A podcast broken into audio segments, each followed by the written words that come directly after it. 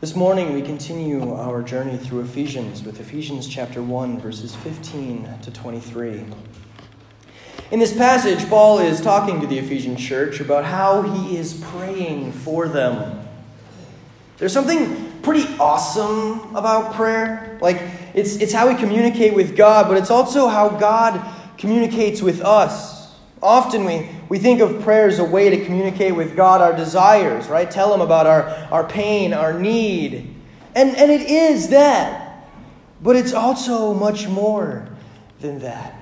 Richard Koken, in his commentary on Ephesians, makes this statement Prayer isn't about providing for ourselves or our church like taking cash from a cash machine. It's about maintaining our relationship with our Heavenly Father. As we pray, God shapes us, He affects us in, in such a way that prayer becomes less about us and more about Him. He tells us that the prayer of a righteous person is powerful and, and effective, but it's not about getting God to submit to us, but about submitting everything to God. Let us think on that. Let us ponder that as we read our text this morning. Ephesians chapter 1, verses 15 to 23. For this reason, because I have heard of your faith in the Lord Jesus and your love towards all the saints, I do not cease to give thanks for you, remembering you in my prayers. That the God of our Lord Jesus Christ, the Father of glory, may give you the spirit of wisdom and of revelation in the knowledge of him, having the eyes of our hearts enlightened that you may know what is the hope to which he has called you, which are the riches of his glorious inheritance in the saints, and what is the immeasurable greatness of his power towards us who believe. According to the working of his great might that he worked in Christ when he raised him from the dead and seated him at his right hand in the heavenly places, far above all rule and authority and power and dominion, and above every name that is named, not only in this age, but also in the one to come. And he put all things under his feet and gave him as head over all things to the church, which is his body, the fullness of him who fills all in all. Let's pray. God, we thank you for your word, for your word is truth. God, I pray that you would speak through your word today, that you would perform the miracle that feeds our souls. We pray this in your name. Amen. So, any of us this morning ever done any road tripping? Like gone on like a nice long, like some often like ridiculously long drive. We, uh, Karen and I, I mean, we have we got a bunch of kids, right? We got like the five boys. We we can't fly. I only have so many kidneys. I'm not selling them so that we can fly like like one time. And, and so we, we drive. Like that. That's just what we have to do. And there's like road trips that they they can be fantastic. But towards the end of a road trip, like you're you're pretty much ready for that puppy to end. Especially when you got like a bunch of kids and a dog in the car, and everyone's just like, all right, it's time. It's time to be a grandma and grandpa's, like it's time to be there. So this summer we, we road tripped across the country, and then and then we road trip. That's like 44 hours one way. It's ridiculous. I I don't recommend it. I'll put it that way. And I, I don't know when the next time I'm going to do that again is. But let me tell you, there is something just wonderful about arriving. About getting to where you've been anticipating going, where you've been putting in these miles to going, you know, getting there. Sometimes that lasts like hour and a half is the worst hour and a half of the whole trip because you know you're almost there and the anticipation is building and the kids are beginning to like recognize like landmarks and like ah we're almost there and then they get crazy we all get crazy. But there's something about arriving about getting to mom and dad's house on the way there and really the best arrival hopefully my parents aren't listening to this but my the best arrival is is uh, when i get home man I get home I get to sit on my couch I get to put my feet up. I get to sleep in my own bed. Like there's just something wonderful about arriving. It's wonderful to get to mom and dad's house, and my mom is playing with the kids, and they're out of our hair, and I get a nice cold Coke, and I get to sit in the back lawn in the shade and smell like the pine trees of Washington. The nostalgia, you know, I get to just take in the nostalgia a little bit. There's something wonderful about arriving, getting to where you want to go, getting to where you've been working towards or just dealing with life until, until you, get something wonderful about arrival. And this, this idea of arrival has become a bit of a theme in our culture today. Arriving, getting to where we want to go. In, in March 2016, or in the, the 2016 March edition of Sports Illustrated, they had Patrick Kane, a hockey player for the Chicago Blackhawks, on the cover with the title, The NHL's Best Player Has Arrived. He wasn't a rookie, he wasn't even truly an unknown, but he had finally reached the place where he was at his ceiling. He was as good as he was expected to be, which was really, really, really good.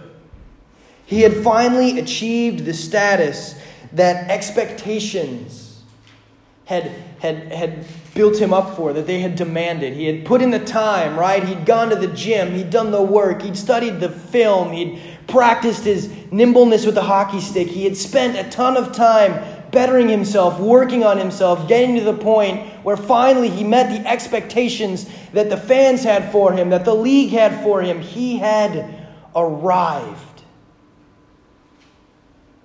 Justin Tranter is a songwriter that lives also in Chicago. It's just ironic to me that the two illustrations I was able to like readily find were both from Chicago. I don't think this is just a Chicago thing. I know I have heard this phrase in, in many other areas of life, but Justin Tranter is a songwriter that lives in Chicago. And this past week, the Chicago, Chicago Tribune put out an article on him, and it detailed the hard life that he had lived, right? The, the bullying he had endured in middle school and high school as a, as a gay music geek. The bullying got so bad that he transferred to the Chicago Academy for the Arts during his freshman year. And there he found a place he felt he belonged, a place he felt he fit in. And he promised himself he would give back to this place that had been such an encouragement to him. Tranter graduated and went on to be a songwriter for some of today's well known pop artists. He is the writer behind Bad at Love by Halsey, Believer by Imagine Dragons, and Sorry by Justin Bieber. Some of us may not be familiar with some of those names, but I think a few of us might be. They've dominated, like those songs like dominated pop music for the past like year and a half in, in, in many areas. He's the songwriter. The article talks about how Tranter, to give back to the school that gave him a safe place to learn and grow, donated a state of the art recording studio to the Chicago Academy for the Arts just a couple of weeks ago. And the article, the title for this article is for bullied teen, from bullied teen to Justin Bieber songwriter, Justin Tranter has arrived. And he's bringing Chicago kids with him. Justin Tranter has arrived. He's reached the peak. The big names in the industry want him to write their songs for them because he's good at what he does. He's earned it, he's worked his way up. He has arrived. He's gone through the journey. He's reached the peak. He's arrived. And man, there is something nice about arriving. The long miles are behind us. The unappreciated hard work is behind us. We've arrived. We've come into our own. We've reached the mountaintop. The journey is behind us. A question for each of us here in church this morning changing gears a little bit, but in a spiritual sense, do we feel like we've arrived? I'm not asking about, you know, professional life or, or personal life. Some of us may have arrived professionally, right? Reached the goals that we set for ourselves when we started our job or received our training in college or wherever we received it. We may have reached the top of our company or we may have enough in the bank so that we can comfortably retire or whatever it may be, whatever that, that goal that you had set may be. Many of us are not there yet and, and are waiting for that day, that day when we you know, have arrived at the professional and material goals that we have set for ourselves. And some of us may feel that we have arrived in our personal lives, right? Like we met and married the love of our life and are living together comfortably. Maybe for you, arriving is having kids. Maybe for you, it's not having kids. Maybe for you, arriving is not getting married. Just totally fine. And many of us are, you know, we're still trying to figure out what arriving means for us in our personal and our relational lives. That's okay. That's okay. I'm just pointing out that some of us feel like, at least in some areas of our lives, that we have arrived, and the rest of us, we have a pretty good picture, or at least an idea, of what it's going to mean for us someday to arrive in a professional, material, personal, relational way. But I'm not asking in a professional, material, personal, relational way. I'm asking in a spiritual sense do we feel like we've arrived? Some of you are Christians this morning, and you're saying to yourself, Yeah, I've, I've arrived. I know Jesus Christ as my personal Savior, and I believe that He lived and He died, and that in His death He carried my sins to the cross and paid the price that I could not. And because of His work, my sins have been forgiven. And because of my faith in Him, I can have a relationship with the Father, and I will spend eternity with God the Father, God the Son, and God the Holy Spirit in heaven, praising His glory. And so you feel that you've arrived. Because of faith, you've arrived. Some of you are not Christians. Yet spiritually, you feel like, like you have also arrived, or at least have a pretty good idea of what arriving looks like. You may or may not believe that there is a God. If there is, you're pretty confident that you've been good enough in life to get to heaven. And if there isn't, then you just become dust when you die anyway, and you're pretty comfortable with that. So, though it may not be as big a deal to you as it is to the Christian to have arrived spiritually, you feel pretty good about where you're at. Do we feel like we've arrived spiritually? I've been, I've been wrestling with this concept of arriving spiritually all week.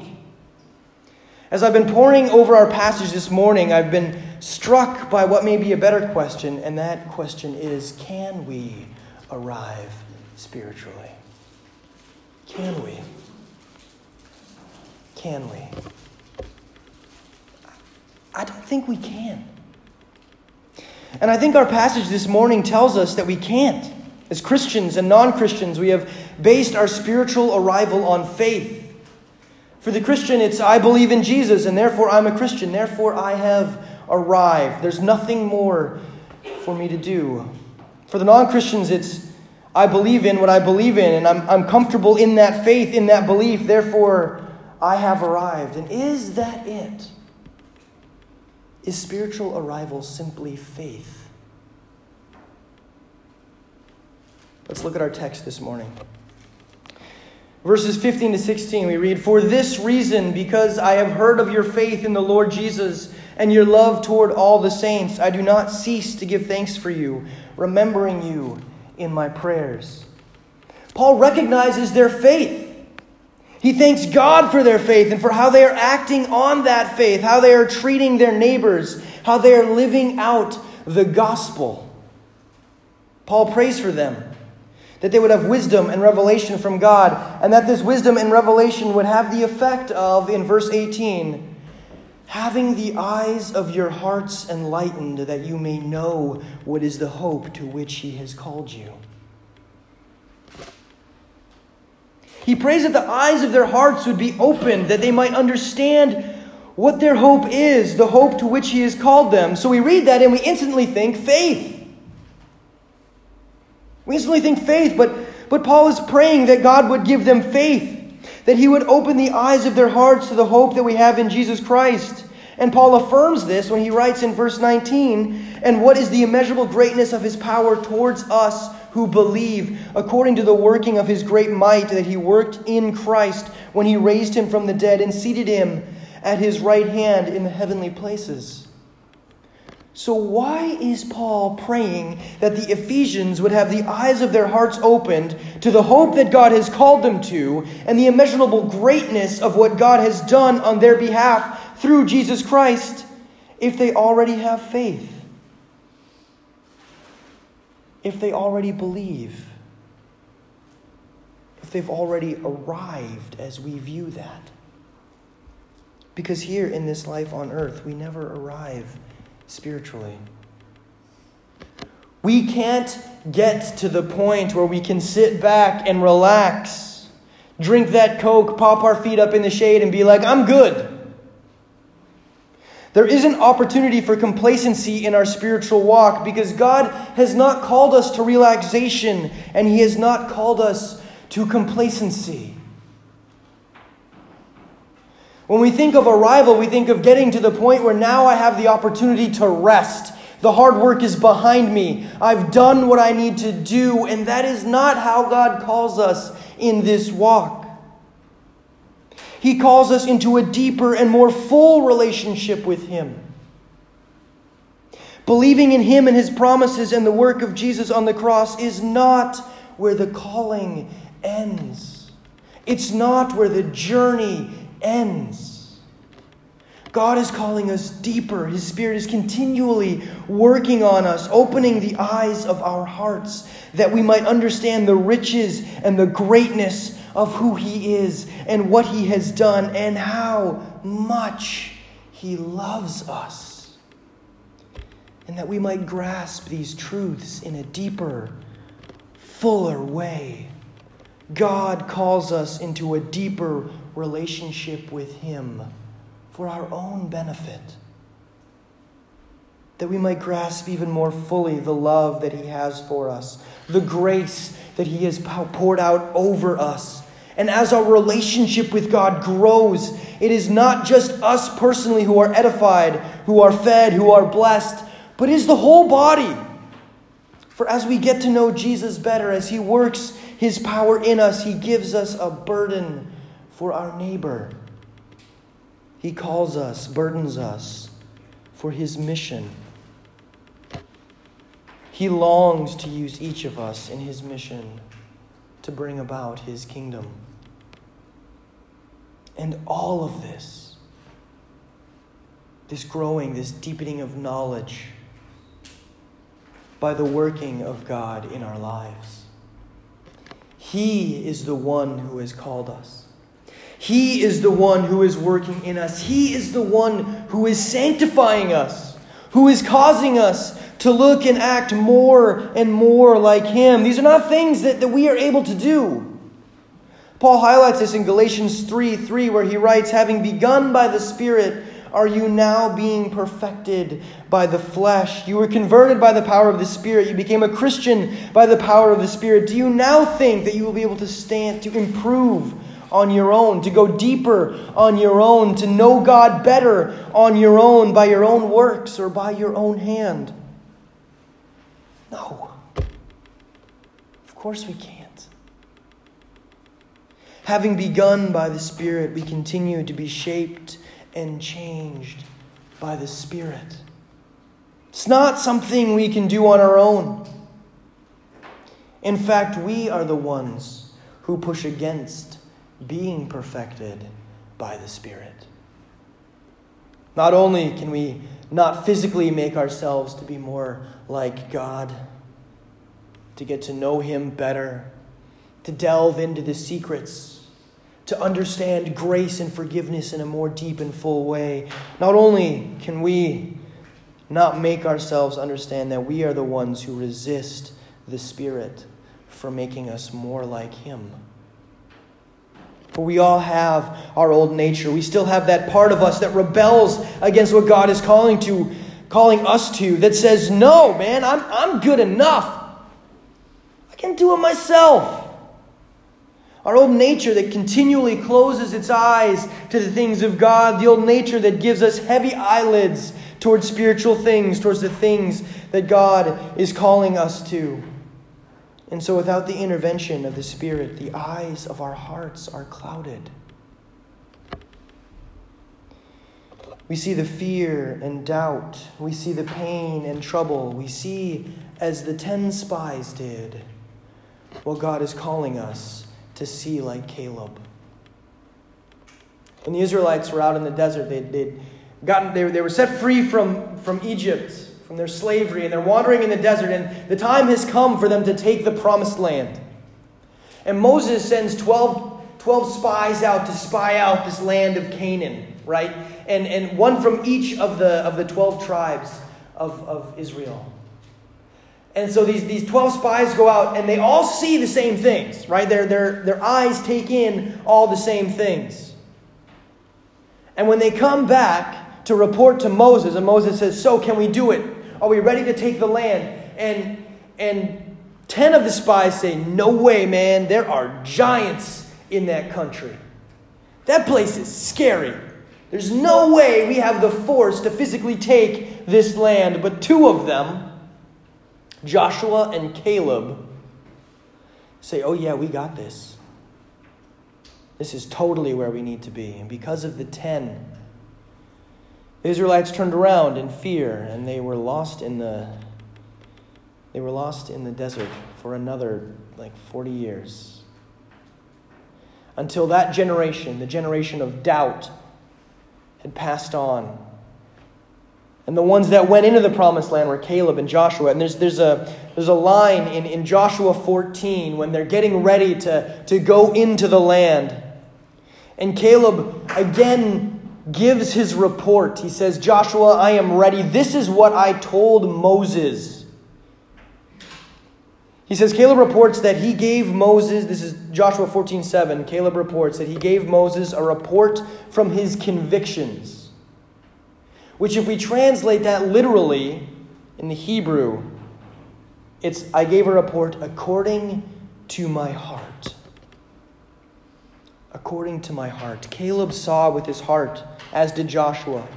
The ten spies who saw only fear and danger and insurmountable odds were not looking with their heart, they were looking with their fear, their insecurity, their lack of trust in God's plan for their lives, their lack of trust in general in, in God. In our passage today, Paul is praying for the hearts of the Ephesians to be opened, that they may grasp the overwhelming love and power and desire that God has for them. And that is my prayer for you as well, for all of us, for all Christians. That God would open the eyes of our hearts that we would grasp even more fully the love and desire that God has for us, that, that we would be overcome by the grace He has poured out on us. I pray with Paul in verse 17 to 20 that the God of our Lord Jesus Christ, the Father of glory, may give you the spirit of wisdom and of revelation in the knowledge of Him, that God would increase your knowledge of Him, that you may have the wisdom to interpret and understand that knowledge. And then picking up and again in 18, having the eyes of your hearts enlightened, that you may know what is the hope to which He has called you. What are the riches of His glorious inheritance in the saints? And what is the immeasurable greatness of His power towards us who believe, according to the working of His great might? for those who may not believe. I pray for you also that God would open the eyes of your heart, that He would overwhelm you with His love and desire for you, and that you would yield to His calling, that you would be baptized, that you would receive the gift of faith, that you would be children of God, and that you also would grow into a deep and full relationship with Christ. As we grow deeper into Christ, we are united in Christ. Our passage today tells us that He is the head and that we, the church, are His body. In Christ, we as a church and as churches are united in Christ, and Christ calls us His body into mission. All the denominations, all who believe Him to be God, who believe that He died and rose again, and that because of Him we have forgiveness of sins and saving faith, He calls us all His people and he calls all of his people, all of his children, into mission. He calls us all to proclaim these truths, to live by these truths, and to let his grace and love in our lives overflow in such a way that it affects our neighbors' lives. That the love of God might shine through us, might overflow from us, and affect our neighbor in a mighty and powerful way, that their eyes might be opened, that they might come to the knowledge of the truth, that they might be saved. God does the work. We are his tools. Here on earth, in our current state, as we battle against the old nature, the, you know, the part of us that longs to sin, that longs to run from God as, as the Spirit wages that war within us, we do not arrive spiritually, but one day we will. When this life is gone, someday, when we are united with Christ in heaven, then we will arrive spiritually. And what a glorious day that will be. What a wonderful celebration. God will welcome us into his arms, into the best hug ever, and say to you, Well done, good and faithful servant. Welcome home. What an amazing time to be able to fully grasp all that God desires for us to understand, to know fully how deep His love for us goes, and to be able to love Him back more deeply and more sincerely than we could possibly imagine in our current state. What a wonderful, powerful, and amazing God we serve. Amen.